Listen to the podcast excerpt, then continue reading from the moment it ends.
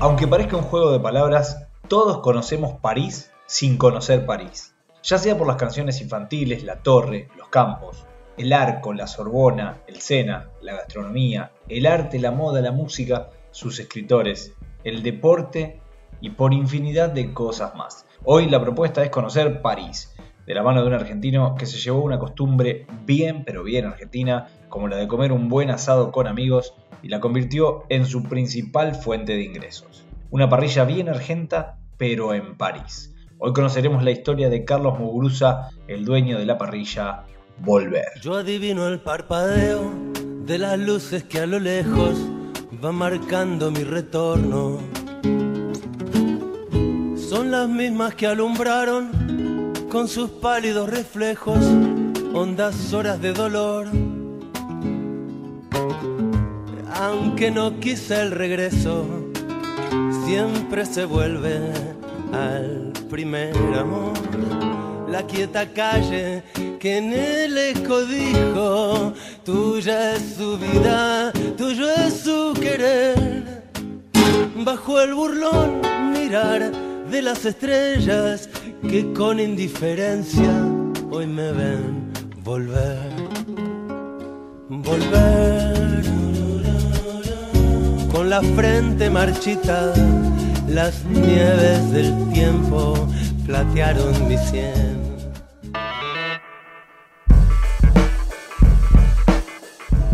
Una vez más Francia nos convoca y en este caso nada más y nada menos que la capital, París. Allí nos vamos para conocer una muy pero muy interesante historia de otro argentino radicado más allá de las fronteras, en este caso Carlos Muguruza. Hoy tiene una parrilla en París de la que nos va a contar y que obviamente es el deleite para los paladares de aquellos curiosos que quieren probar la carne argentina, pero su historia en Francia se remonta al año 1986. Desde aquel entonces está allí, tiene 59 años, es un ciudadano del mundo, como nos gusta llamarlo a nosotros, y hoy está en el lugar donde todos los flashes futbolísticos apuntan a, obviamente, las piernas de Leo Messi, este astro del fútbol mundial argentino también él, que ha decidido, como Carlos tiempo atrás, radicarse en París. Gracias por atendernos, gracias por recibirnos. Es la tarde en París y Carlos Muguruza nos atiende. Buenas tardes, ¿todo bien?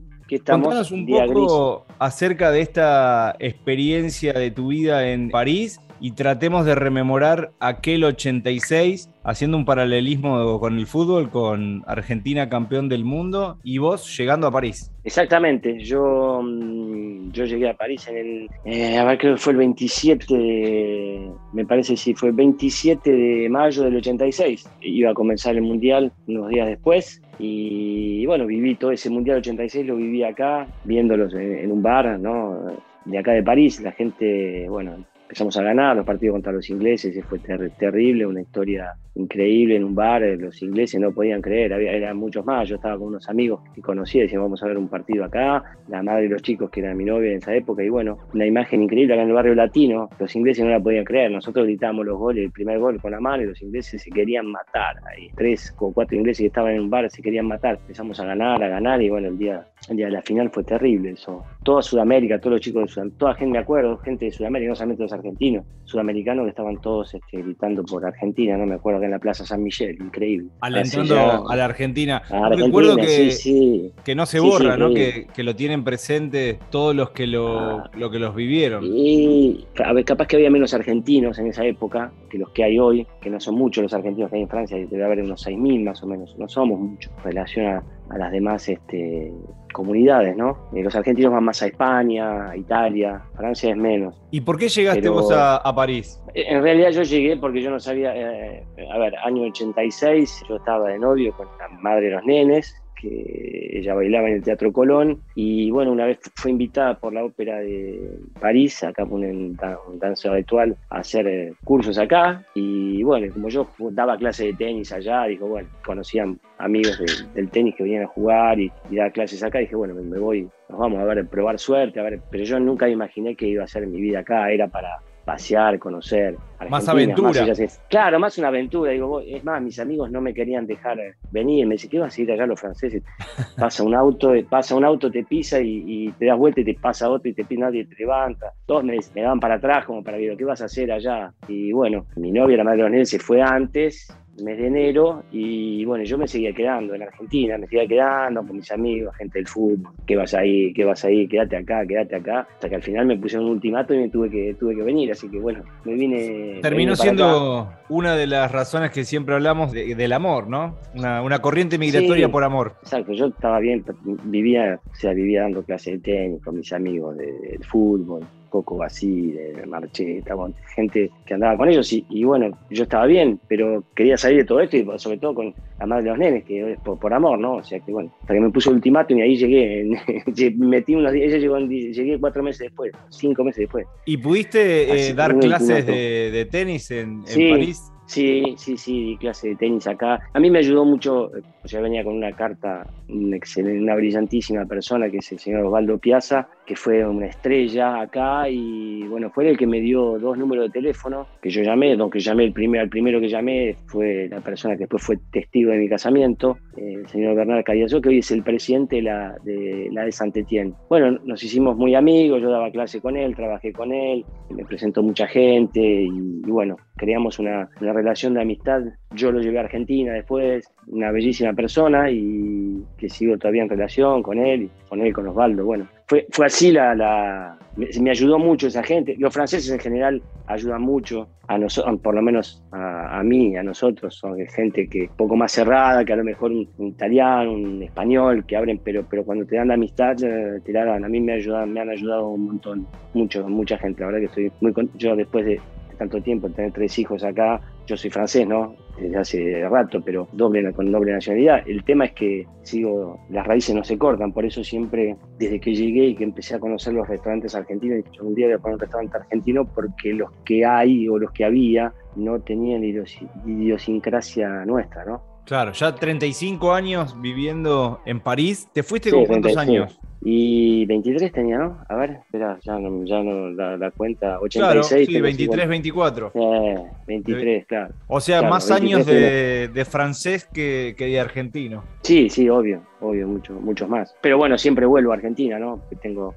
la familia, eh, mi hermana, mis cuñados, este, bueno, sigo, sigo todavía en relación, tengo un departamento allá que voy, voy en diciembre para pasar las fiestas, así que no ahora por la pandemia, hace dos años por esta historia de la, pandemia, pero sí siempre, siempre vuelvo a Argentina, las raíces no, no, se cortan, sigo en relación. Eso es muy, es muy importante. Eh, Contanos cómo era la, la, cuestión idiomática en el 86, porque hoy por hoy hay aplicaciones para aprender el idioma, es mucho más sencillo, pero en ese momento era llegar y hacer tus propias armas viviendo.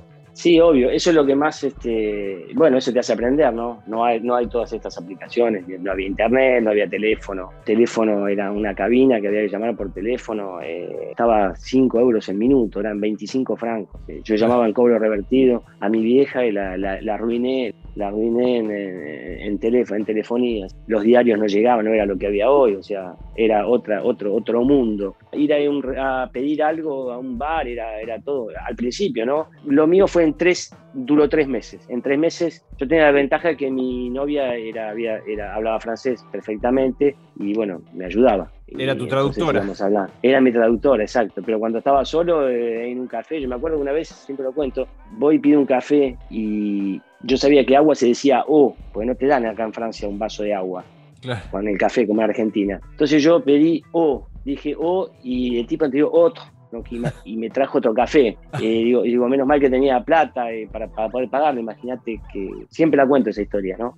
Eh, yo sabía el día hoy y el, el, mozo digo, otro, Bueno, se dice, delo, delo, primero se dice, delo, s'il vous plaît, por favor, todo el mundo, s'il vous plaît, merci, son, son cosas que uno también aprende, ¿no? claro, va, incorporando. Y el tema de, de los papeles en, en, aquel entonces, ¿qué se sabía? ¿Cómo fueron los trámites? Terrible. Bueno, eso fue terrible porque en realidad cuando yo llegué, yo vine con visa de turista. Bueno, y todos los que yo conocía decían, no, salían del país y volvían. Salían tres meses, quedaban tres meses y volvían, ponían el sello y, volvía. El tema fue que en el año 86, creo que fue junio, empezaron los atentados de, Carlos, el terrorista, de Tati, eh, hubo atentados importantes acá y Chirac, que era el primer ministro en esa época, puso una visa para todo. Antes no necesitábamos visa nosotros. Y ahí empezó a meter visa para todo el mundo. Así que ahí se complicó y en diciembre, o sea, la pude pelear, fuimos a Brujas, volvimos. Yo tenía, yo tenía posibilidad de hacer el pasaporte italiano porque mi abuela era italiana, mi abuelo. Entonces empecé y hice, hice los pasaportes. Primero tuve una, una carta de sello como argentino, después ya tuve el pasaporte italiano y ya estando dentro de la comunidad europea ya no había, no había problema. Esa fue la llave que te facilitó. La primera. Esa fue una llave que me facilitó, sí, para mí, para bueno, al estar conmigo, mi, la, madre de los chicos, voy a estar, por, por, supuesto, conmigo, trabajando. Yo había hecho estudios también de lengua y civilización española, y entonces este, estuve dando mucho tiempo clase, estuve en la ópera. Es más, la ópera, como ella no tenía francesa, en la época el director de la ópera, pues, era Nureyev, la echó por no tener los papeles eh, franceses, o sea, no podía estar más en la ópera por no tener los papeles franceses. Justo Nureyev, ¿no? ¿Cómo es la, historia? Es que la ópera es algo, eh, algo para los franceses, entonces no se podía tener, este, no se podía tener eh, otra nacionalidad. Para tomar clases sí, pero bueno, cuando agarró este tipo, la, dirección tuvo que salir de la ópera. Se podía haber ido a otros lugares, pero bueno, ya, ya no quería bailar más y dejó, dejó la danza y yo también dejé el tenis, las relaciones, así que me puse a, me puse a estudiar. No es más, trabajé con esta persona, Bernard Callazo, una vez que dejé, después dejé el, tenis y, creé una empresa con un otro argentino que conocí, creé una empresa para traer dulce de leche, importar dulce de leche. Entonces traíamos el dulce de leche de, con nuestra marca, se, llamaba Dulceur de Le. Eh, lo, traíamos de España, que era un tipo que había trabajado en, en la Serenísima, se radicó en España y montó una fábrica de dulce de leche lo contactamos, no sé qué, fui y al final, bueno, y abrimos año, eso fue año 89, 90. Entonces empezamos a traer el dulce de leche, teníamos la, distribución, lo metíamos en unos frasquitos con nuestra marca, con todo, y al mismo tiempo queríamos inculcar hierba, eh, vinos argentinos, lo que más o menos lo que, lo que estamos haciendo ahora, sin restaurante, y, vendíamos por correspondencia. En esa época no había internet, no había nada.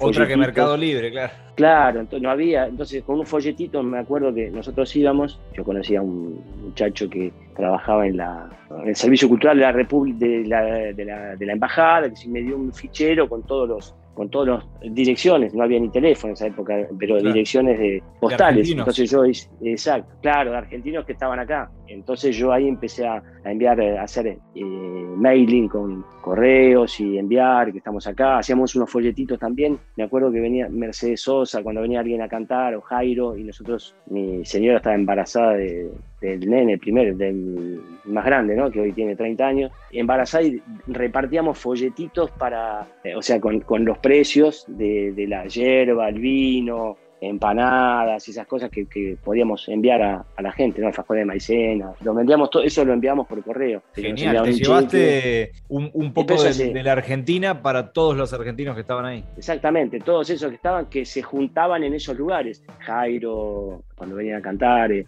Mercedes Sosa, bueno, es gente que hoy ya, no está, ¿no? Y bueno, con eso, con eso empezamos. Después vino la época, en la época de, del 1 a 1 en Argentina, se complicó, por eso, porque era más caro comprar el vino argentino que el vino francés. Eh, en un momento, en esa época del 1 a 1 fue, fue terrible. Entonces tuvimos que parar con eso. Y ahí me decidí a, hacer una escuela de, comercio acá, una escuela de comercio, y que fue financiada por una empresa en la que trabajé 17 años, de grupo, hoy se llama el Grupo Rico, antes era Nashua, Gestetner, eh, bueno, son fotocopiadores en la parte comercial. Así que, bueno, hice carrera ahí, en esa empresa durante 17 años. Siempre estuve en relación con el mundo del fútbol ¿eh? y el tenis. Traía jugadores de tenis también, eh. siempre en relación con, con, eso, el fútbol, amigos. Hasta que una vez pusieron, me pusieron japonés ahí arriba de, la empresa y dije, bueno, chao, me voy, me hacen un cheque, me voy. Y ahí arranqué con el, con el restaurante, que siempre quise, siempre quise, no tenía idea yo de esto. Te metiste en la gastronomía, pero además era como que tu vida, los, los deportistas, te faltaba la sede. Y esa sede, contanos, ¿cómo se llama? ¿En qué parte de París está? Y, cuál es el diferencial de tu parrilla hoy? Bueno, la, la primera sede, la primero, yo, yo era eh, asiduo de una taberna vasca que estaba en el, 34 de la Rue Keller, llamaba La Plancha, yo iba muy seguido ahí y el, el, dueño me dijo, quería alargar y me dice, pero vos que tenés tantas ganas de hacer, ¿por qué no compras? Comprá, vení, comprá y te instalás, vos que querés cambiar ya de métier, pues yo hablaba con él, cambiar de, cosas y al final, bueno, conocí a mi socio, que Enrique, que, él era de la gastronomía, y dije, mira, está este, este lugar, así, así, y bueno, arrancamos con eso, el nombre, Volver, yo concebí el nombre, eh, dije, le puse este nombre, Volver, porque, porque era significativo de lo que no los 20 años no es nada hay un digamos un paralelismo no lo, de Gardel y bueno esto fue en el 2010 ese fue el primero enseguida se empezó a hacer la bola eh, pues la carne es buena buena comida bien hecha buena atención y como yo conocía a los chicos Diego Lugano que fue el primero que, que vino acá con toda la con toda la banda del PSG Luis Ferrer que trabajaba un amigo mío de la Bulaye que como un hermano eh, laburaba en el PSG empezó a traer a los a los chicos, a los jugadores, y ahí empezó, empezó la bola, ¿no? Empezaron a, gustarle, a venir, y bueno, después eso fue en 2010. Flaco Pastor y la vez y bueno, fueron los, los caudillos de todo esto. Diego Lugano se fue y, acá cuando, cuando en el otro, cuando abrimos el segundo local, la Rue, la Dauphine, 18 Rue Dauphine, a 50 metros del Sena, un barrio mítico, San Germán. Ahí empezó todo, empezaron a venir ya, bueno, más así de un lugar más grande y bueno, ya se hizo el lugar de reencuentro de todos los, de todos los argentinos cuando juega Argentina en el Mundial, ya desde el 2014, 2018 con la Copa América. Hemos hecho bastante, bastante, bastante camino, ¿no? y ahora con, la llegada de Messi, eh, ¿ya te envió una camiseta y te prometió que va a ir a conocer la parrilla? Hace rato que me envió la camiseta. fue, Ángel Di María, que, es un nacido comensal. en, una de las en una de las concentraciones eh, le envió la camiseta para, nosotros y, bueno, pero eso cuando estaba en Barcelona. Y decía, obviamente que iba a venir, que iba a venir a comer, pues cuando venía, venía nada más que con los nenes allá a Euro Disney, camuflado, taqui, se volvía a Barcelona, ¿no? Tres días, pasaba nada más, siempre Barcelona. Ahora que está acá, bueno, vamos a, lo estamos esperando. Esperando que, ocurra eso. Contanos, ¿la fisonomía de la parrilla tiene las, las, camisetas tipo taberna argentina, tipo bodegón o no? Sí, sí, sí. bueno, andá sobre el, si vas sobre el, Instagram Volver París, ahí ves todo, tanto, ahí, tenemos todas fotos de, de todo, de todo, de todo tipo, camisetas, a todos los que nos visitaron, Beckham, Ibrahimovic, figuras este, que les gusta, gusta comer bien. Del, mundo del deporte. ¿Qué es lo que más extrañas de la Argentina después de tantos años? ¿Qué es lo que más extraño? Eh, y bueno, a veces las, las, mesas con los amigos, ¿no? La mesa de la raya, con esa, con esa gente de tantas anécdotas, Coco Basile, Cherky Vialo, de Claudito Codina, y esa, esa, esa, mesa me, siempre me hace falta, ¿no? que estoy en contacto y cuando voy en, diciembre, ir a ver a Boca, otra de las cosas la cancha. que hace falta, la cancha, obvio. Esas cosas. Igual sigo, ahora gracias a Dios con estas, con la nueva tecnología, puedo ver los partidos en directo, veo todos los programas, me acuesto a cualquier hora, estoy enfermo, el otro día hay que trabajar acá, hay, hay una de hay una diferencia horaria, y, bueno, cinco horas todo eso. Ahora. Hay cinco horas. Pero, pero bueno, es algo, es así, es la vida, ¿no? Hay que aprovecharla, todo lo que uno puede hacerlo. Siempre hacemos una pregunta que es un poco incómoda, pero que tiene que ver, en este caso, hasta con el nombre de tu, de tu parrilla. ¿Está la chance de volver? Eh, y la verdad que no sé. ¿Quién dice? Uno nunca sabe. Por ahora espero poder tener un poco más de tiempo para, para hacer cosas, ¿no? Pero es, por ahora es complicado, qué sé yo, uno la retreta. No a lo mejor volver integralmente, pero parcialmente. Tres meses, allá uno, ¿no? Tres meses, los meses de verano, tranquilo, noviembre, diciembre, enero, febrero, disfrutar un poco. Uno, es que lo que pasa es que se llama el síndrome del exiliado, ¿no? Eh, ¿Cómo es eso? Uno no, y claro, es que uno no puede volver a encontrar lo que uno vivió. Yo no puedo volver a encontrar lo que viví hace 40 años. Ya me fui hace 40 años, o sea, cambia un montón de cosas, ¿no? Y, aunque yo vuelva, tengo la posibilidad de volver y, pasar momentos, 15 días, 20 días allá con la gente, pero,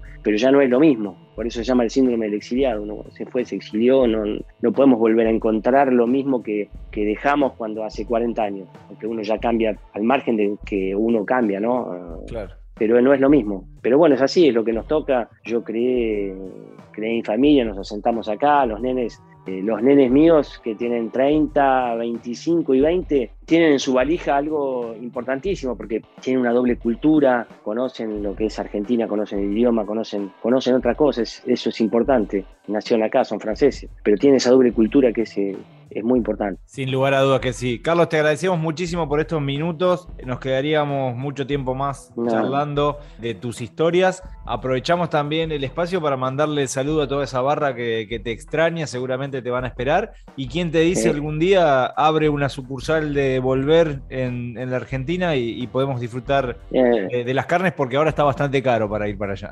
Sí, sí, yo, bueno, sí, ¿por, qué no? También es una, una posibilidad esa, pero sería volver, sería revenir porque lo que haríamos es no una parrilla, sino un, restaurante francés allá. hay algo previsto eso.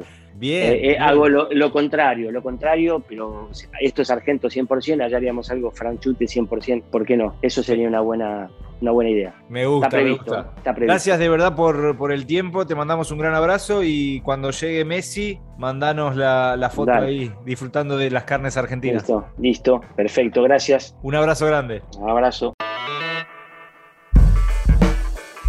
Si disfrutaste del viaje, muy pronto nos volvemos a encontrar con un nuevo destino para seguir conociendo el mundo y saber cómo viven los argentinos más allá de las fronteras. Viajo todo el tiempo a muchos lados.